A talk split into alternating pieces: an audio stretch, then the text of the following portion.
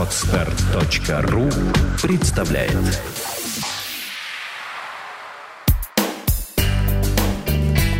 Кино на практике. Авторская программа о том, как устроено кино. Здравствуйте, вы слушаете новый выпуск подкаста «Кино на практике». А, наши подкасты давно не выходили.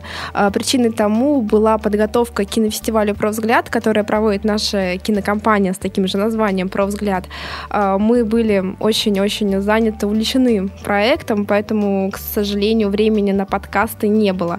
Но сегодня мы пригласили очень интересного человека, Владислава Пастернака, который был, кстати, у нас в членах жюри кинофестиваля «Про взгляд». И сегодня мы будем говорить о продюсировании фильма. А, уже были выпуски, где мы упоминали эту тему, беседовали с различными гостями, но сегодня мы более плотно углубимся а, в этот э, предмет и постараемся его раскрыть для широкой аудитории и для а, тех, кто планирует снимать э, короткометражное или полнометражное кино, без разницы, и думает, вообще нужен ему продюсер или нет. Влад, привет. Привет. А, как у меня написано, ты являешься продюсером и генеральным а, директором кинокомпании HAG. Да. А, расскажи, пожалуйста, немножко о своей компании, то есть чем вы занимаетесь, чем она славится. Угу. Ну, начать с того, что компания э, не, не то чтобы была раз и навсегда учреждена, да, в какой-то момент мы приняли решение, вот, что а ну-ка учредим кинокомпанию. Она развивалась постепенно, она выросла по большому счету из увлечения. То есть это очень такое как бы длительное, длит, э, такой длительный период эволюции, да, когда мы сначала снимали любительские фильмы, потом студенческие фильмы, потом уже как бы к старшим курсам поняли, что пора э, официально регистрироваться и переходить на более такие как бы серьезные коммерческие рельсы и зарегистрировали уже как бы ООО вот, которые по сей день, собственно, с которым мы живем и работаем. Угу. Вот. А занимаемся мы, ну, я бы сказал так, если широко всем, что связано с движущимся изображением, это касается и игровых фильмов, и каких-то презентационных рекламных работ, и анимации, и музыкальных клипов. Вот. Но главный фокус, конечно, на полнометражные и в меньшей уже сейчас степени короткометражные фильмы игровые. Угу. То есть э, специализация — это игровое, короткометражное и полнометражное кино и презентационные различные материалы. Ну да, ну я бы сказал так, сейчас как бы основная концентрация — это большое полнометражное кино. Угу. Отлично. А, и меня на самом деле вот сейчас больше всего интересует вопрос. Вот ты продюсер, да? А тебя больше интересуют коммерческие проекты или авторские? Угу. Ну, ты знаешь, это зависит все от проекта, на самом деле. То есть я э, достаточно всеяден как зритель, и с, точно так же всеяден, в общем, как продюсер. Просто в каждом случае, когда ты сталкиваешься с новым проектом, ну, надо понимать, какая у этого проекта будет экономическая модель, и способен ли ты эту экономическую модель осуществить. Вот, то есть, если мне приходят, условно говоря, там, не знаю, ну, предположим, мне там пришлют там сценарий, не знаю, там, фильма типа Star Trek, да, я просто понимаю, что ну, мне это не по силам, да, потому что даже для того, чтобы провести девелопмент такого проекта, уже нужна такая гигантская куча денег, что мне ее не найти на, на начальном этапе. Вот. А с другой стороны, э, и кино заведомо некоммерческое, да, которое там, полностью сфокусировано на безвозвратные госденьги, э, тоже не так просто организовать. Вот поэтому просто каждый раз, когда я читаю новый сценарий или обдумываю какую-то идею, я просто каждый раз прикидываю, как я буду это реализовывать, да, могу ли и следует ли. Но ты говоришь не найти денег, но ведь э, суть продюсера именно в том, чтобы найти нужное количество средств ну, для реализации. Да, я понял, но понимаешь, это вопрос вот рисков, да, как бы риск, он всегда есть, да, но как бы риск должен быть э, оправданный. Неоправданный риск это какая-то глупость и безрассудство, да, как бы и вот так вот ввязываться во что-то заведомо безуспешное, да, я бы не стал, например, потому что ты все равно тратишь как бы годы своей жизни на какой-то, э, ну, на, на проект, которым ты занимаешься, и надо всегда соразмерять, как бы готов ли ты как бы свою жизнь реально посвятить как бы вот конкретному проекту, да, поэтому, в общем, на самом деле, я бы сказал так, правильнее всего формулировать, что это очень субъективно, то есть э, нравится, не нравится. В конечном счете все сводится к этому, хочется, не хочется это сделать. Вот.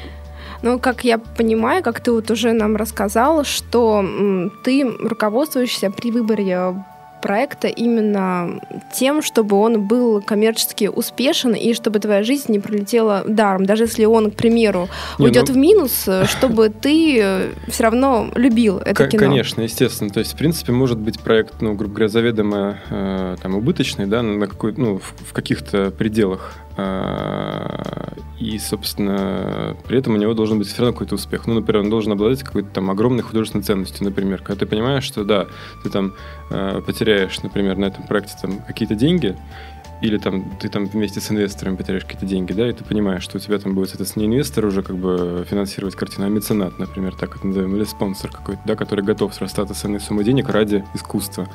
Вот. Но, соответственно, в таком случае кино должно представлять собой такую художественную ценность, что было не жалко этих денег лишиться, да, потому что если как бы запускать, ну, условно говоря, там, не знаю, какую-то там просто некую среднестатистическую историю там из жизни, грубо говоря, да, назовем это так, которая, в общем, ну, не особо кому-то интересна по умолчанию, и не имеет какой-то там, ну, не будет никаких художественных открытий содержать, зачем тогда, спрашивается, ее вообще делать? Угу. Вот. А, ты очень интересно сказал, что инвестор, он превращается в мецената, да? Ну, а... если, он, если как бы у него нет цели Но... заработать, то он угу. тогда меценатом называется, а А вот на самом деле, что делается в том случае, если ты привлекаешь к проекту инвестора и уже в стадии проката, понимая, что эти деньги не вернутся, как э, вообще дальше общаться с инвестором? Ну, смотри, во-первых, э, когда ты, э, как бы сказать, в принципе, я никогда не обещаю ни одному инвестору золотые горы на раннем этапе проекта, никогда. Потому что кино — это венчурный бизнес, в общем-то, и инвестор, который ввязывается в кинопроект, да, он на раннем этапе всегда должен понимать, что он может потерять какие-то деньги. То есть риск, на самом деле, очень высок. И ни в одной индустрии мира, там даже в самой сильно в американской, как бы не бывает так, чтобы там, 100% фильмов окупались. Более того, на самом деле, чем меньше фильмов ты делаешь, тем риски выше. То есть один фильм — это огромный риск. Два фильма — уже чуть-чуть меньше риск. Да? Там пять фильмов — это еще меньше Можно риск. покрыть просто эти Да, то есть это расходы. венчурный бизнес, э, когда, грубо говоря, чем больше проектов, естественно, при этом, что к каждому проекту есть индивидуальный подход, Э, риски снижаются да, за счет количества проектов, за счет диверсификации, там, жанровой, например, да, то есть не запускать там 10 ужастиков, а запустить там 10 Разные фильмов в разных жанры. жанрах, конечно. Там в том числе, кстати, и авторский тоже должен быть среди них, и не один, наверное. То есть я бы, наверное, так э, там запускал бы там 2, 2 к 8, наверное, то есть 8, как бы, 8 коммерческих, 2 авторских, я бы как-то так бы, наверное, пошел по такому пути. Угу. Вот. Э, У Сильянова, мне кажется, примерно так и получается. У него, по-моему, больше авторских все-таки. Ну, сейчас э, мне кажется, что уже меньше стало, ну, по крайней мере. статистикой сейчас. других компаний не занимаюсь, честно говоря, вот, но в принципе, вот мне кажется, что это оптимально, да, там, не знаю, там один к пяти, как бы авторское. Но есть продюсеры, которые выпускают только авторское кино. Ну, значит, они могут себе это позволить. У них, значит, такая бизнес-модель. То есть они работают только с невозвратными деньгами, И скорее с Минкультом. всего. Ну да, с Минкультом, с, там, с тем же фондом кино, который тоже, в общем, выделяет какие-то деньги на такие uh-huh. проекты заведомо заведомо не способны эти деньги вернуть. Угу. Вот. Угу. А вот у меня еще такой есть вопрос. Я слышала э, на самом деле не один раз о том, что э, инвесторы, когда приходят, э, точнее, когда ты приходишь к инвестору, э, то э, когда они открывают сайт какой-либо, где написан э, прибыль с проекта, они видят, допустим, ну, фильм заработал там 7 миллионов долларов а, а бюджет его 5 миллионов. То есть э, вы заработали 2 миллиона. Но они не учитывают то, что это еще делится пополам, потом еще пополам, потом Я минус понял. налоги и так далее. Вот обманывается ли э, вообще инвестор? Стоит ли сразу говорить понял, да. правду? Я принципиально считаю, что инвестора обманывать ни в коем случае нельзя. То есть, когда э, у меня происходит разговор с инвестором, я всегда ну, провожу ему ликбез, грубо говоря, как работает киноиндустрия, как, по каким схемам возвращаются деньги, да, сколько, на самом деле, процент э, денег э, возвращается там, в карман продюсера и инвестора, соответственно, да, от цифры кассовых сборов. Но просто мы должны с ним сесть и посмотреть там среднестатистические сборы там, того или иного жанра, например, там, за последний, там, ну, условно говоря, там, двухлетний период, например, там, как растет ну, динамика аудитории. То есть мы все это исследуем, конечно, да, я объясняю, что, вот, грубо говоря, там, не знаю, там, фильм такого-то жанра, сейчас есть вероятность, что он там не только жанр, на самом деле, там миллион факторов, на самом деле, там, это и жанр, и его, ну, грубо говоря, некие эстетические параметры, да, и это звезды, которые там задействованы, и какие-то там еще там аспекты тематические, грубо говоря, да, что, ну, мы как-то пытаемся спрогнозировать, да, при этом все равно инвестор понимает меня, что э, есть огромный риск того, что эти деньги не отобьются. Вот. И поэтому, собственно говоря, я не вижу проблемы э, в том, что, ну, если картина, грубо говоря, там на этапе выхода Э, не покажет результатов, которых мы хотели добиться, да, как бы мне не придется краснеть и объяснять, что, ну, извини, я тебе там наврал, да. Uh-huh. То есть, как бы я предупреждаю инвестора о рисках сразу. И это, кстати говоря, э, ну, как это означает, что многие инвесторы отказываются, да, но зато те, которые остаются, они, в общем, понимают, на что они идут. И у человека, который финансирует фильм, должно быть огромное желание этим заниматься. Просто как бы, ну, если кто-то там ожидает, что он сейчас вложится и соберет золотые горы, ну, я ему сочувствую. И сочувствую а тому кто обычно этот инвестор? Вот напиши, пожалуйста, просто на самом деле я до конца не понимаю, а, что это должен быть э, за человек, который... Ну, на самом деле я особо не верю в то, что деньги, которые вкладываешь именно в производство российского кино, можно вернуть. Ну, вот метро, кстати, я вернулись. отказался от производства российского видел? кино на, каком- на каком-то этапе. То есть тот проект, которым мы сейчас занимаемся, он вообще задуман как э, международный, да, даже не, даже не то, что копродукция, он вообще будет выглядеть вообще. как иностранный фильм, да, именно потому, что Российская. Э, его возможности на мировом рынке намного шире. То есть я просто заранее решил, что мы не фокусируемся больше только на внутренний рынок, как мы раньше делали. То есть, как бы, если раньше мы делали фильм на русском языке, да, и предполагали, что у него основной рынок русскоязычный, а там, грубо говоря, западные продажи и азиатские, это будет у нас, так сказать, вторичный рынок, да, то сейчас мы как бы сразу рассматриваем мировой рынок как основной, да, и российский как один из сегментов этого рынка, не более того все-таки этот инвестор, он э, обычно из культурной сферы или не из культурной? Ну, если он из культурной сферы, то он скорее меценат все-таки, да, как я говорил, потому угу. что он уже изначально Понимает. занимается поддержкой угу. искусства, да, и с таким инвестором я скорее буду об авторском кино разговаривать. А, значит, если говорить вообще как бы о портрете инвестора, ну, я бы так сказал, значит, учитывая, ну, если говорить о профессиональном инвесторе, да, а, а, как правило, инвесторы хотят рентабельность, ну, грубо говоря, 18% годовых, что, в общем, кино не может показать. Редко, практически не в состоянии. Ну, и, соответственно, это мы можем говорить о человеке, у которого есть там свободных денег хотя бы, там, не знаю, несколько сотен тысяч долларов, которые он готов потерять. В общем, на самом деле, это не такая, как бы, ну, для, для человека, который, как бы, ну, представь себе, там, не знаю, ну, человек покупает машину, грубо говоря, Мерседес, там, да, стоит она, там, 100 тысяч долларов через там, ну и как только он выехал за пределы автосалона, она сразу дешевеет, там на сколько-то там процентов, да. А, и вот он покупает себе в этом году машину, в следующем году машину, там еще через год машину. А, и в течение там какого-то периода он все равно теряет эти деньги, да. Ну, да, он получает удовольствие от того, что он ездит каждый год там на новой машине. Но в конечном счете, как бы вопрос качества жизни, да, такого человека, как бы, ну, есть пирамида Маслова, да, есть как бы потребность в признании, да, есть потребность в причастности к чему-то, ну, серьезному. Человек не может все время только тратить, да, кто-то рано или поздно хочет что-то создать и быть причастным к чему-то. Ну, это как амбиция, получается, удовлетворение их. Таких людей, на самом деле, в стране очень немного. Немного? Конечно, нет, немного. Вот более И того, они уже все э, использованы. Ну, Хочется надеяться, что нет, потому что все-таки как бы, ну, экономика развивается, да, появляются новые бизнесмены. И, в принципе, у меня очень большая вера вот в наше поколение. То есть, вот, ну, грубо говоря, ребята там, там от 25 до 35, которые занимаются бизнесом, в общем, у них, как правило, есть как бы пока еще какое-то какое-то желание э, не только как бы тратить на себя, да, но и как бы участвовать в каком-то процессе, да. Uh-huh. Вот. Э, и, в общем, с ними, как правило, самый, самый такой легкий разговор. Хотя среди них очень много очень таких совсем жестких, как бы неадекватно жестких людей. Вот, потому что взрослые люди как-то помягче, мне кажется. Вот. Но молодежь, в общем, она как-то готова участвовать в более рискованных проектах, готова терять, угу. готова рисковать, я бы так сказал. А инвестор, он, получается, дает средства именно на съемки фильма, либо в эту сумму уже заложено и продвижение, маркетинг? Не обязательно. На самом деле, э, ну, я вообще никогда не пытался сформировать бюджет из единственного источника. Ну, если не считать короткого метра, да, мы сейчас, я сейчас говорю о полном ну метре, ну, да, это да, важно да, подчеркнуть. Да, да, полном. Но если говорить о коротком метре, то я вообще никогда не пытаюсь сформировать там, ну, не знаю, там, ну, вот тот проект, который мы сейчас делаем, там будет бюджет, ну, не знаю, миллиона четыре с половиной минимум. И я не предполагаю... Долларов. Ну, долларов или евро мы еще пока не знаем. Ну, главное, что, что это не рубли. Будет, ну да, не рублей.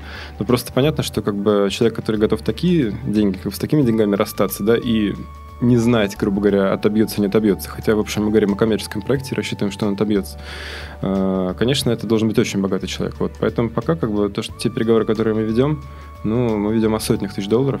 А, и это... От одного человека. Да. И таких будет много. Ну, причем, на самом деле, там это, это деньги на development сейчас. Угу. Вот. А, дальше мы, в общем, будем деньги из индустрии европейской уже собирать. То есть это будут Из фонды, фондов? фонды, предпродажи и так далее. Вот. А если А говорить вот какие именно- страны, если не секрет? Просто так и сразу интересно стало. Ну, сейчас как бы это Штаты, Германия основные предполагаются, и Финляндия. Что- Вот это вот такие. Ну, просто у меня есть связи как бы именно с финскими э, продюсерами, с немецкими и с американскими, собственно говоря. Мгм. То есть и фильм, учитывая то, что он на английском языке будет, конечно, мы рассчитываем как бы на те страны, где такое кино смотрят и делают. Мгм. А жанр? Э, Мистико-психологический триллер. Ну, такой очень-очень даже интересный. То есть именно то, что сейчас как раз-таки пользуется большим спросом. Ну, я бы не сказал, что он прям пользуется огромным спросом, да, то есть понятно, что ну, это... по сборам И, понимаешь, мы, смотрю... мы соотносим, как бы, естественно, бюджет э, с потенциальными сборами, да, то есть Мгм. мы не предполагаем, что у нас там будут 300-миллионные сборы, да, мы не делаем тот же самый Стартрек или, там, не знаю, Аватар. Мгм. А, Мы делаем картину, ну, такую, как бы, average, да, посмотрим, что получится. Но, в общем, как бы, э, главная задача такая, чтобы ее э, сборы превысили в 2-3 раза ее затраты, как Мгм. минимум. Но я правильно понимаю, что значит лучше иметь несколько инвесторов и в среднем от одного человека реально получить там 1200-300 долларов. Ну, То есть при- такая при- при- ну, большую сумма. картину. Я думаю, что это вполне реально. Вообще, как бы есть цель создать инвестфонд под компанию, который сможет аккумулировать средства, ну, любыми порциями, да, то есть не только там 200-300 тысяч, но и больше, и меньше. То есть просто любой желающий, который посчитает необходимым э, вложиться в, в кино, да, конкретно в кинопроизводство моей компании, будет вкладываться ну, в такой закрытый инвестиционный фонд, Э, который мы будем дополнять, соответственно, деньгами э, из индустрии, там, теми же пресейлами, теми же там, фондовыми деньгами. Вот. И, В России так вообще Да, уже так есть, работает да? Арфилм с Роднянского, так работает, по-моему, э, ну, не то чтобы прям так работает, но была попытка так профинансировать смешариков. Другое дело, что для этого, как правило, нужен очень стабильный cash flow, которого я пока не могу показать. Ну, поток, денежный поток, Мгм. да, вот, э, оборот, вот. Э, Но со временем, я думаю, мы к этому придем. Вот, то есть, как бы на каждый, грубо говоря, вложенный свой доллар мы будем э, привлекать еще доллар из, из индустрии, еще доллар из, из инвестфонда. Я Мгм. думаю, как-то как так это будет. И расскажи тогда сразу о возврате, то есть э, каким образом можно вернуть деньги. Вот расскажи о всех возможных способах возврата. Ну, смотри, классическая схема, которая описывается в учебниках, примерно такая. Продюсер вкладывает деньги, фильм, делает фильм, выпускает его в прокат, деньги возвращаются. Это так, как бы, примитивная такая история, которую мы обычно читаем там в интернете. в- А теперь расскажи, как. Как на, как на самом деле дела обстоят. Значит, на самом деле, в общем-то, картина, очень многие картины окупаются еще до своего выхода в прокат заранее, да, то есть на то, что называется пресейлы, предварительные продажи. То есть ты формируешь пакет, э, э, ты формируешь проект, и этот проект ты начинаешь продавать. И так формируешь бюджет. То есть ты продаешь права на его дальнейший прокат. Ну, например, там у тебя есть сценарий. До старта съемок. До старта съемок, конечно. Ты просто берешь на себя обязательство к, ну, к, ну, к определенной дате э, поставить э, готовое кино. Значит, э, ну, например, вот яркий пример такого подхода это э, изгнание Звягинцева. То есть еще до того, как фильм был снят, просто Лесневский объявил, что вот там Звягинцев готовится снимать новый фильм. И сразу же все права были распроданы по всему миру, как бы их задача была Ну, просто... потому что Звягинцев, потому что до этого... Ну, естественно. 80 Ну, странах мира понимаешь, показали ведь фильм. э, р- работа продюсера, как бы она заключается в том, чтобы... э, Продать грамотно. Даже не то, что продать, Представить, точнее, представить. чтобы продукт изначально был, ну, хоть как-то востребован. То есть, ну, очевидно, что Звягинцев на мировом рынке востребован. Соответственно, пр- продюсер, работающий со Звягинцем, уже каким-то образом э, себе свои, так сказать, бизнес-риски снижает. Ну, понятно, что чем как бы у тебя менее известен режиссер, тем, соответственно, сложнее, да? Вопрос, чем ты это компенсируешь? Это может быть блестящий сценарий, например, или участие звезд, или еще что-то. Конечно, совсем как бы с нуля формировать дебютный проект – это, ну, неразрешимая задача. Поэтому, в принципе, я просто прихожу к выводу, что, в общем, такая работа, как продюсирование, вообще работа в кино, да, она, ну, ей нельзя заниматься факультативно. Ты этому или посвящаешь там всю жизнь, да, понимая, что ты как бы там потратишь 10 лет на то, чтобы на этот рынок войти. И, соответственно, завести нужные связи, сделать там один проект, два проекта, три проекта, и постепенно, постепенно, наконец, там, к десятому там, э, короткометражному фильму или там к первому полнометражному фильму там уже чего-то добиться. И добиться той возможности, что ты предложишь рынку то, что этот рынок э, захочет съесть. Так, значит, мы продали до Короче говоря, вариант это пресейлы. Пресейлы могут быть, пресейлы разные бывают, ведь тоже пресейл там прав на телевизионную дистрибьюцию, пресейл прав на кинопрокат, там на механические носители, на VOD, э, видео on demand, да, в интернете, там, не знаю, да что угодно, в зависимости от типа проекта, понимаешь, даже права на мерчендайзинг могут быть, если ты там делаешь, условно говоря, фэнтези какой-нибудь. Ну или для детей анимация. Ну да, что-то такое, да. С анимацией, кстати, в этом смысле, анимация вообще такой бизнес в этом смысле очень интересный. Он, как правило, ну, сам фильм, да, он, в общем, является таким толкачом для, для продажи, для всех продажи этих сопутствующих йогуртов. товаров. Да, по-моему, у Pixar там 5 миллиардов долларов, что ли, оборот Ну, это вот бизнес, да, это даже бизнес, Да, это то есть не ты кино. придумываешь персонажей для того, чтобы продавать игрушки, по большому счету. Ну да, да, да, так и есть. То есть, э, ну вот, хорошо. А если вот мы уже все это сделали, фильм вышел, какие есть еще способы? Вот расскажи нам. Ну, права же ты продаешь не всегда, как правило. То есть, ну, естественно, зависит от На суммы, 5-7 да. лет. Ну, там, на сколько-то лет, да. Ну, там, через какое-то время к тебе эти права возвращаются. Дальше у тебя есть, ну, возможность точно так же через агентов, например, да, или как-то, или самому. Нужно находить собственно- агентов э, на мировой арене, да, так ну, сам ты, скорее всего, ничего не продашь, да. Нужен для этого Представитель. Да, пре- представитель, будет который на профессионально ведет эти переговоры, который понимает конъюнктуру рынка лучше, чем ты. То есть, может быть, он не то чтобы... То есть ты, может, понимаешь конъюнктуру рынка в целом, но он там знает, кому, в, какой, в какую конкретно дверь стучать и так далее. Он за это, конечно, получает проценты. Ну, Мгм. нормально. Вот, ну, в общем, после того, как ты первый раз продал права на фильм, их можно продать второй раз, грубо говоря, когда срок первых истек. Мгм. Вот, и, в принципе, если у тебя картина успешная, то она может годами приносить какой-то доход. Ну, там, То есть условно, сколько у нас стран получается ну, в мире? соответственно, если ты делаешь Всем- картину, всем которая выглядит продать. как голливудская, то ты, соответственно, можешь продать всем. Если она Мгм. выглядит как французская, чуть меньше. Там, как немецкая, еще меньше. А в Русская среднем, еще кстати, меньше. сколько все-таки продается? Ну, я На думаю, сколько что стран продается картина? Ну, зависит, конечно, от э, фильма и компании, но я думаю, что максимум, да я даже не соберу, ну, может быть, 80 стран, наверное, я думаю, как-то так. Или Мгм. 80 территорий. Потому что бывает, что некоторые территории, как Территории, бы, да. считаются... Еще СНГ, вот, например, Россия, СНГ вместе. Да. Ну, вот Украина сейчас, например, по-моему, отдельная территория считается, но бывает, что... А у нас права не нет, у нас вот Россия, Украина, там Ну, всякие... да, смотри, Россия, Украина. Белоруссия, Казахстан, как правило, Мгм. считаются вместе, но в принципе они потихонечку как бы по мере роста, да, будут, я думаю, разделяться. Там, не знаю, там рынок с Юго-Восточной Азии, например, он частенько считается как один, да. Но, например, Корея однозначно она сама по себе, там Япония одна сама по себе, там Китай это вообще закрытая территория, как бы на которую все мечтают попасть, но у них там очень сложно туда войти. Там Северная Америка, например, да, это одна территория, там США, Канада, это Мгм. считается за одну территорию. Вот. Я поняла. Очень интересно. Значит, все-таки есть шанс вернуть, но получается все, что обязательно должна быть в фильме либо какая-то звезда, а лучше сразу, чтобы было много звезд, либо какой-то известный режиссер, либо участие в фестивалях, ну для того, чтобы Ну, конечно, это же, шоу, это же шоу-бизнес в конечном счете. То есть ты должен понимать, на что хотят люди получить, Мгм. да. То есть даже если это авторская картина, все равно это шоу-бизнес. Мгм. Просто как бы, ну, это шоу другой категории, для определенной категории зрителей. Ага, и хочется поговорить вот о, на самом деле, о начинающих режиссерах, а, о тех, э, кто собирается снимать фильм. А, Давай начнем с короткого метра. А, Вот собралась команда, то есть уже все сделано. А, Это независимый режиссер, то есть это не работа дипломника или ну, то есть это не дипломная работа, это Мгм. диплом именно незав- это работа независимого режиссера. А, И вопрос: зачем продюсер на короткий метр и нужен ли он вообще независимому режиссеру? Можно ли без него обойтись? Ну да, ну смотри, во-первых, как бы э, можно ли обойтись без... Так, начну с конца отвечать, да? Можно ли обойтись без продюсера, да? Ну, можно, да, но в этом случае это значит, что режиссер будет сам продюсером.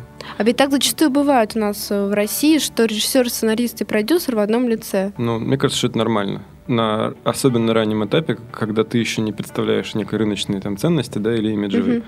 э, логично, что ты только для себя эту ценность представляешь, и ты сам себя продюсируешь. В принципе, режиссер всегда немножко продюсер как бы, в той или иной степени, да, но, в общем, как бы, особенно если ты начинающий, да, то ты пытаешься себя вывести на этот рынок. Ну, назовем это условно рынком, Мгм. конечно. Значит, ну, допустим, говорим о коротком метре. Соответственно, вот я помню, что я первый свой короткий метр снимал как режиссер. Э, там даже не один, а несколько раз подряд я это делал, как бы, да, я был сам себе продюсером, по большому счету. Мне помогали друзья, тоже были моими сопродюсерами, по большому счету. Вот потом появился продюсер сторонний. Я сделал фильм как режиссер с продюсером внешним. И, наконец, я в какой-то момент понял, что я буду сам себя продюсировать опять, и уже сфокусировался на продюсировании других тоже. А продюсер когда вот э, нужен, когда мы точно понимаем, что без него не обойтись? Конечно, удобнее, когда есть продюсер, когда режиссер может сосредоточиться на творческих вопросах, не отвлекаясь на организационную. При этом продюсер это еще такой взгляд со стороны, то есть это еще такой редактор, первый зритель режиссера, да, это uh-huh. продюсер, который оценивает, как это у него получается. Там. Другое дело, что режиссер с продюсером должны договориться изначально о том, чего они хотят добиться, какую картину делают.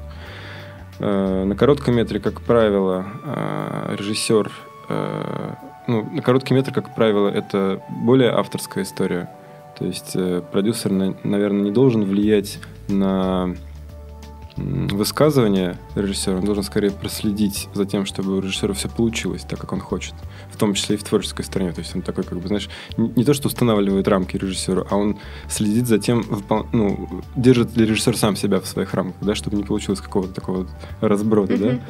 Значит, э, ну и организационные функции, потому что чтобы режиссер не отвлекался. Мне, например, было сложно одновременно заниматься орг-вопросами и творческими вопросами. А администратор на площадке, это же человек, который как раз ну, занимается орг-вопросами? На самом деле, да. То есть, по большому счету, режиссер, наверное, будучи сам собственным продюсером, я бы, если вот прям такая боязнь продюсеров, да, что тебе там продюсер что-нибудь там будет диктовать, то, конечно, проще взять поговорить, договориться с кем-то, с администратором, да, чтобы человек выполнял какие-то ну, только организационные задачи, а не лез как бы, в твое э, творчество, самовыражение и так mm-hmm. далее. Но я не думаю, что это прям так здорово. Мне кажется, что когда есть продюсер, который приглядывает за тобой, за твоим, за твоей драматургией, за твоим монтажом, в общем, лучше всегда.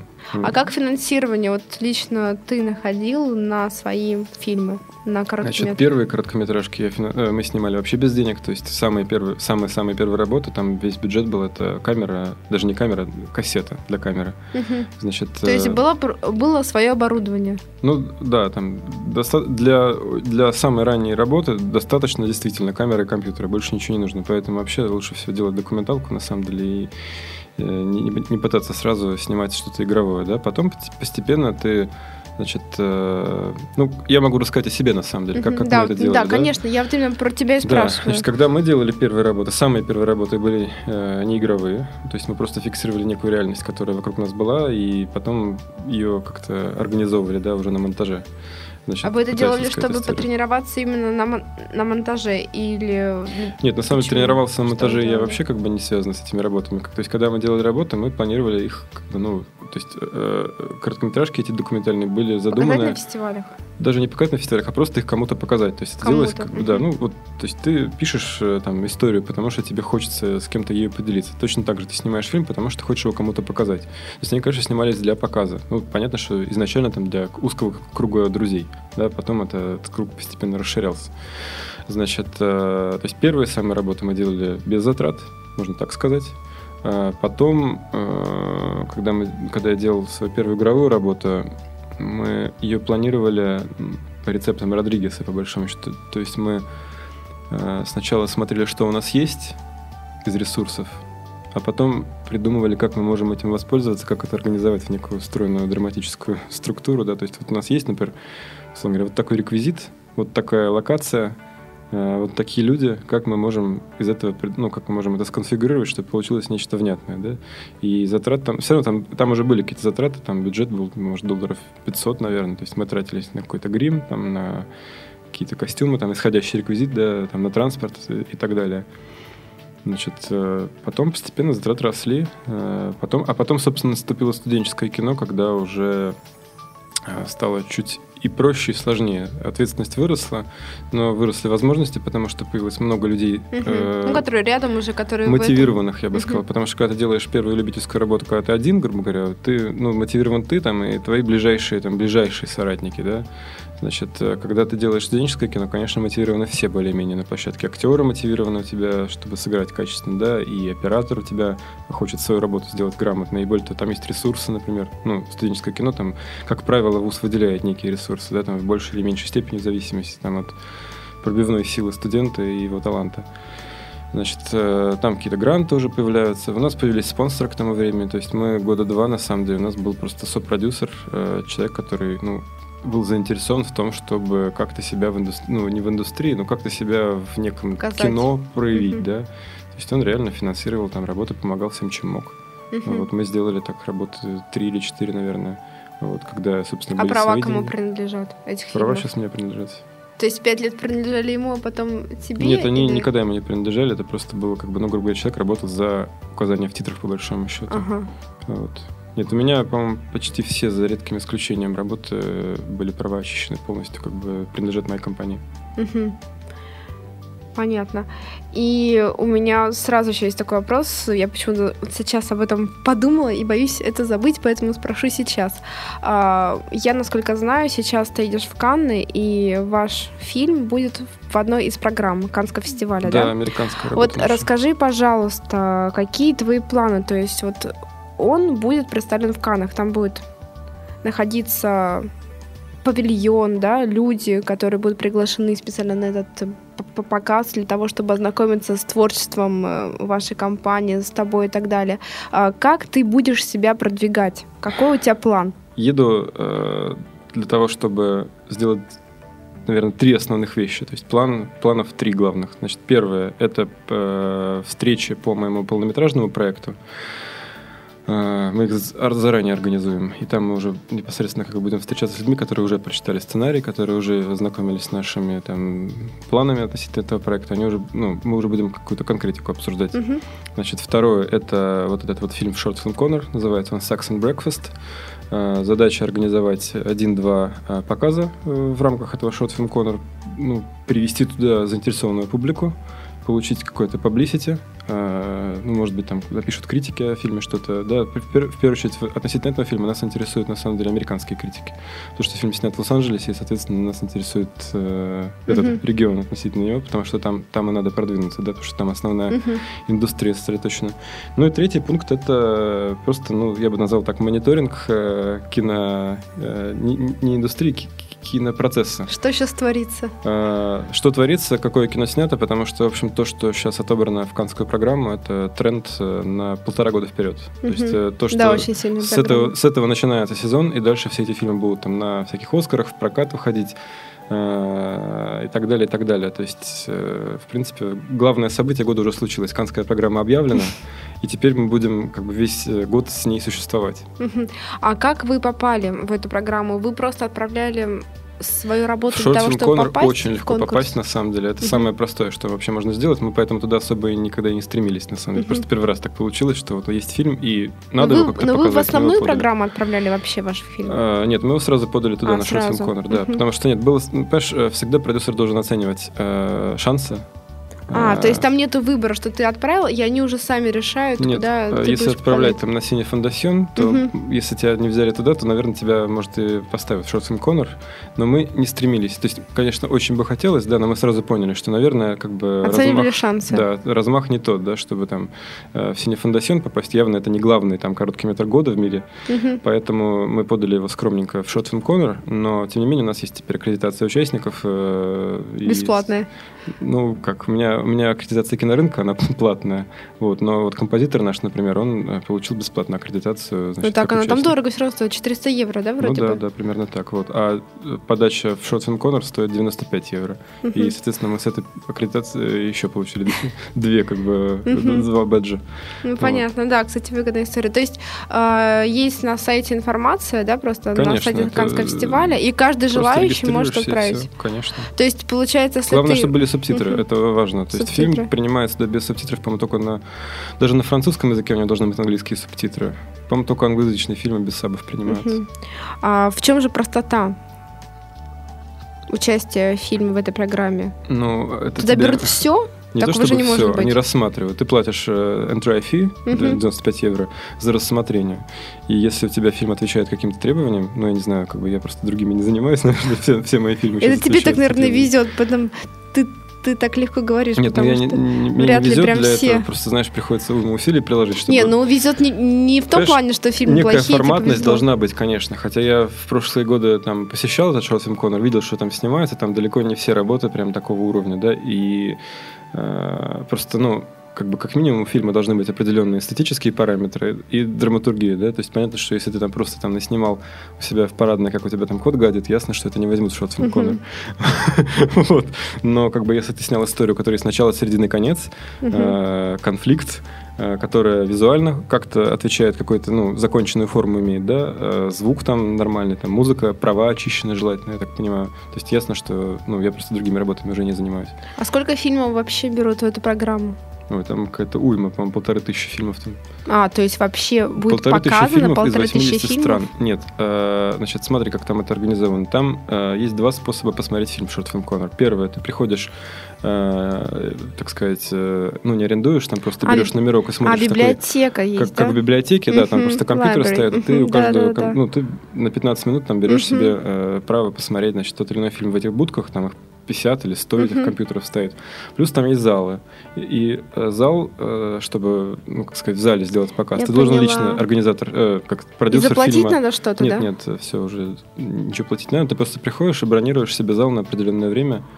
То есть нужно просто успеть забронировать, получается. Ну да, но для этого нужно там лично присутствовать.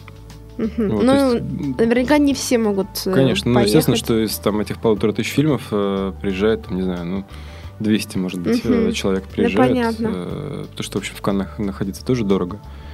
Вот. И вот, собственно говоря, ты приезжаешь, организовываешь этот показ, бронируешь себе зал, Мгм. собираешь каким-то образом, там, каждый Раздаешь своего умения. Да, да. приглашения, там, да, Электронную собираешь. рассылку можно уже делать. Совершенно верно.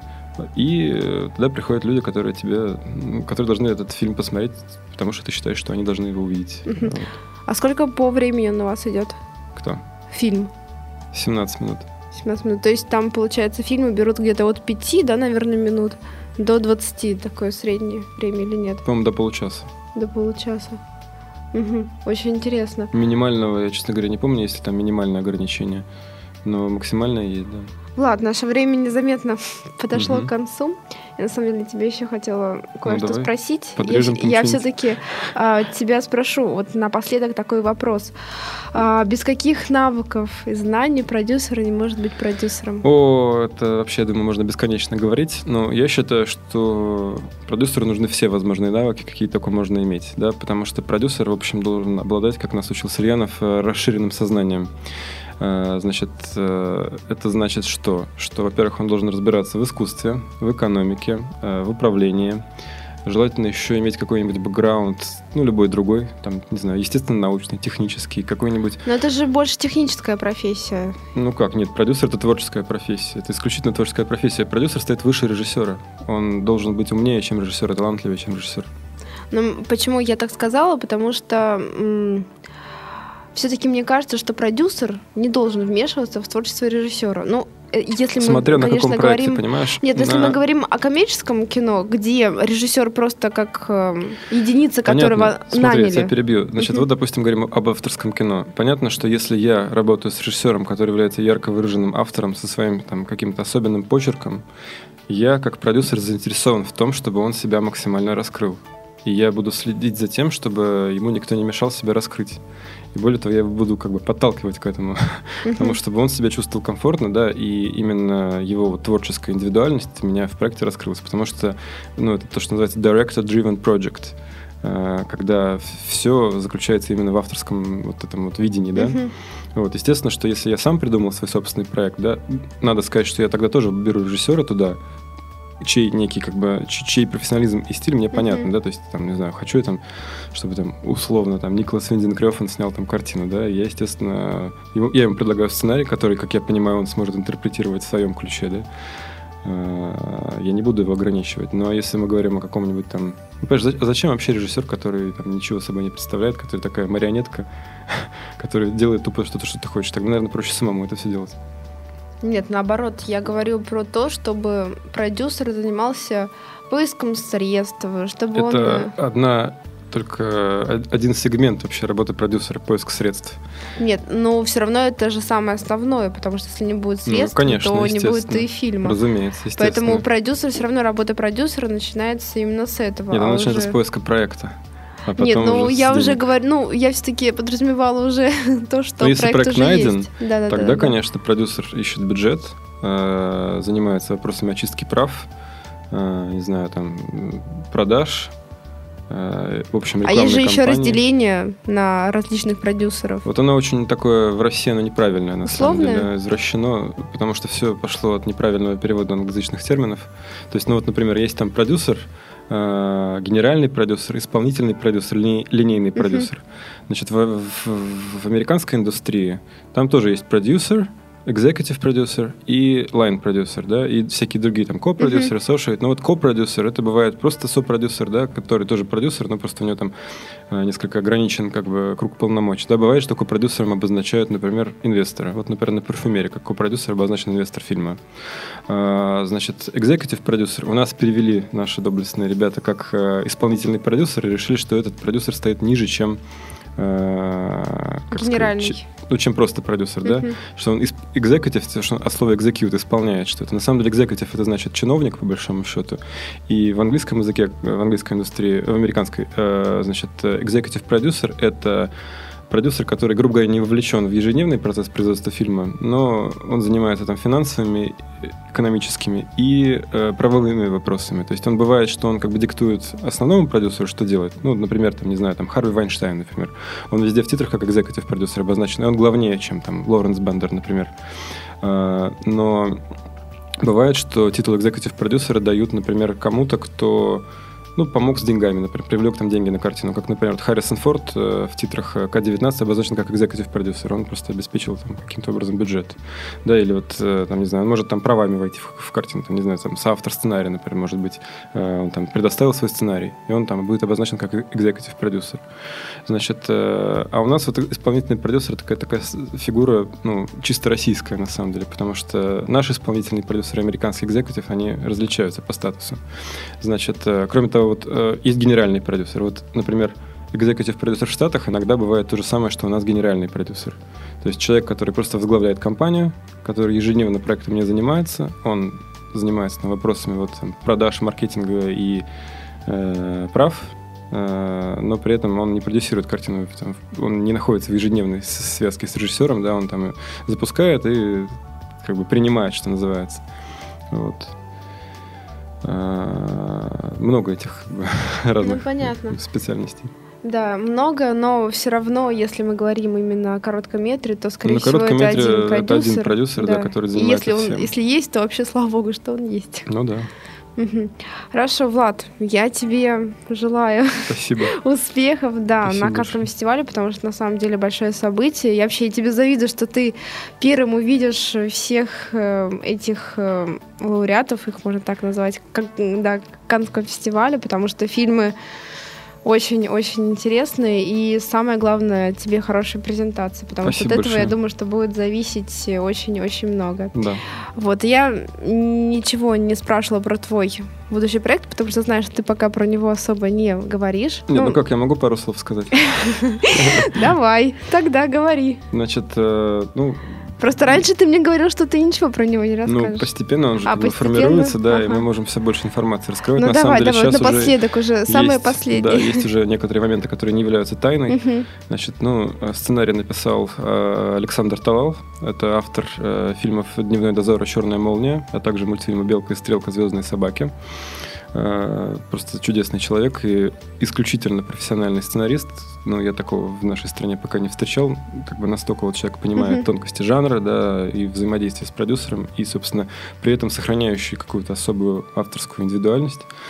Значит, э, оператор, сейчас э, вот мы вели переговоры, оператор э, у нас на картине будет, скорее всего, ну, по крайней мере, дал согласие mm-hmm. и очень похвалил сценарий Хосе Луис Алькайна. Это оператор Альмадовара, который снял фильм «Кожа, в которой я О, живу» класс. и, по-моему, «Дурное воспитание». Mm-hmm. Пока вот команда основная такая, ну, не считая mm-hmm. меня, да, я являюсь продюсером и соавтором сюжета, то есть изначально была моя идея, которую предложил Александру. Вот он и он уже ее развил. Да, и он ее развил, да, он переписал синопсис. То есть ты предложил просто идею? Ну, как, э, в целях охраны прав я никогда идеи просто не предлагаю. Я как бы всегда, если появляется идея, которая стоит воплощения, я угу. ее сначала записываю в виде какого-то все равно произведения, да, там синопсиса или там заявки хотя бы, да. То есть у меня был мой синопсис изначально, его вот э, мы переработали, uh-huh. вот, и на основе этого переработанного такого синопсиса совместного Александр написал свой сценарий, вот, с которым мы сейчас работаем. И уже вот на сценарий нам удалось привлечь оператора такого маститого. Uh-huh. Вот, потихонечку-потихонечку формируем команду. Uh-huh. Вот. Отлично. И бюджет. Ну да, это самое главное. Ну, уже такие профессионалы собираются, поэтому я думаю, что как магниты теперь все остальные знаменитости и самые лучшие люди кино будут в вашем Хочется проекте. надеяться. Отлично. Всем спасибо, что нас слушали. Я очень надеюсь, что выпуск для вас был интересным. Слушайте нас, нас каждую пятницу. Всем спасибо. Влад, спасибо. Спасибо тебе. Смотрите хорошее кино. Аналогично. Пока. Сделано на podster.ru Скачать другие выпуски подкаста вы можете на podster.ru